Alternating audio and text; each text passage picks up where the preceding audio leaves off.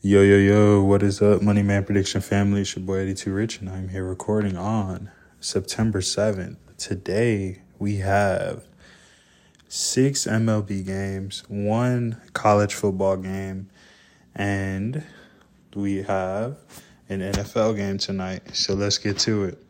First things first, we're going to go to MLB and go ahead and do the upset special, which is going to come from the Tampa Bay Rays taking on the Seattle Mariners, and I just don't think that the Seattle Mariners should be favored. I mean, the Mariners are so inconsistent on offense that it's crazy. And I mean, Castillo is pitching; he has been giving up runs. Like he has a good ERA because he pitches a lot of innings where he, you know, is solid and he's, you know, an all star level pitcher. Don't get me wrong, but there's some innings where he just gives up a lot of runs and just, you know, that's how his ERA is at a 3.19, which is still good, which is way above average, which is great. But I just think in this spot, I think that the Tampa Bay Rays are in a good spot to win. They know that the Rays is, com- is coming down to the wire. They need to win these games. The Mariners also needs to win these games too, but they know that they have a little cushion now with the Rangers losing those games and they were able to at least pick up one win versus the Reds. But I still think in this spot, give me the Rays, the Rays over the Mariners plus one ten.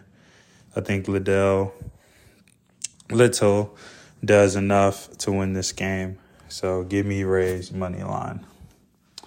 All right, and two locks of the day I'm gonna go to since we only have six games. First game is gonna be the LA Dodgers taking on the Miami Marlins. And I just think in this spot that the LA Dodgers are finally going to shake back and win. They gave up the first two games in the series, and I think that they're going to bounce back. It's a good bounce back spot to back the Dodgers. Money line's low. I just think that they exerted a lot of energy versus that Braves series. So both the Braves and the Dodgers have been losing like crazy because they put all their energy into that series. And so they got to come out of this and, you know, overcome it before bringing it into the weekend. So give me the Dodgers money line over the Miami Marlins. All right. And next game I'm going to pick is going to be also like the Chicago Cubs over the Arizona Diamondbacks. Just think the Diamondbacks haven't been a good team since returning back from the trade deadline. They had just been losing games and, you know, playing themselves out of the wild card basically. So give me Chicago Cubs as, I guess, my second lock of the day. All right, let's move on to the NCAA. We only have one game. It's a cupcake game. Murray State taking on Louisville. And I think that Louisville is going to win.